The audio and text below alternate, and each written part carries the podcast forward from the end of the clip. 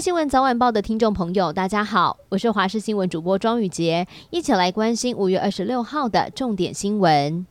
新闻一开始要来关心的是，指挥中心宣布，从今天开始，全民都适用快筛阳等同于确诊的政策，也就是民众快筛阳性之后，经过医师人员的确认，就可以判定为阳性。若是对于判定有疑虑，或是快筛阴性还有症状，依旧可以前往裁剪 PCR。而对于劳保伤病给付申请，会不会造成麻烦呢？劳保局对此表示，目前数位健康证明已经加上了经确认快筛阳性证明。劳工用数位健康证明就可以申请到伤病给付，不必再添加其他的文件，申请流程是同样便利的。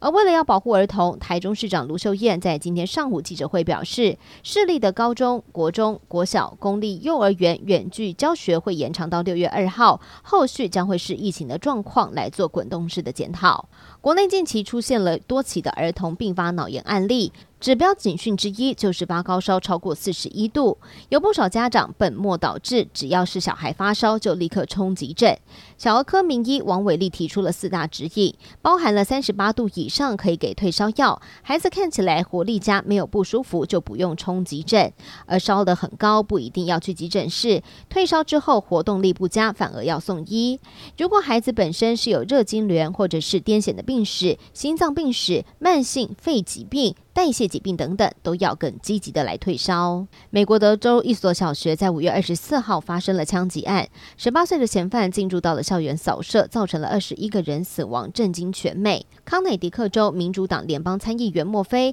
也为此发表了激昂的谈话。他沉痛地表示，美国的孩子生活在恐惧之中，上学的时候要想着自己当天可能会被枪杀。全世界除了美国之外，没有其他的地方的父母亲需要告诉孩子。四在枪击案发生的时候，要如何自我保护？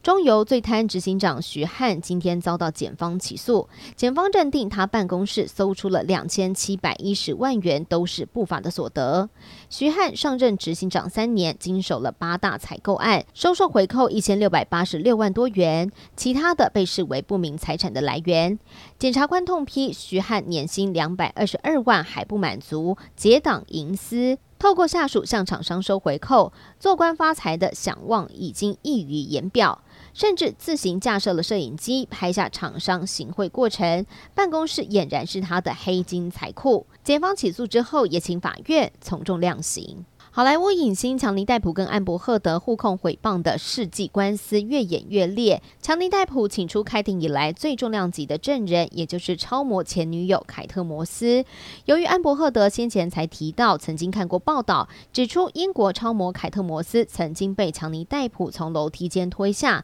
想要强化强尼戴普的暴力形象。没有想到强尼戴普的律师竟然找到了凯特摩斯亲自作证，凯特摩斯否认遭推下楼，彻底打脸安。博赫德，安博也在台下面色铁青。最后关心天气的消息，今天持续受到锋面的影响，各地都会有降雨，其中还有可能会有强对流的发展，而造成短延时强降雨。而今天暖湿的西南风也会增强，带来更多水汽，在中南部的平地的降雨预估是越晚越多，会比昨天来得更明显。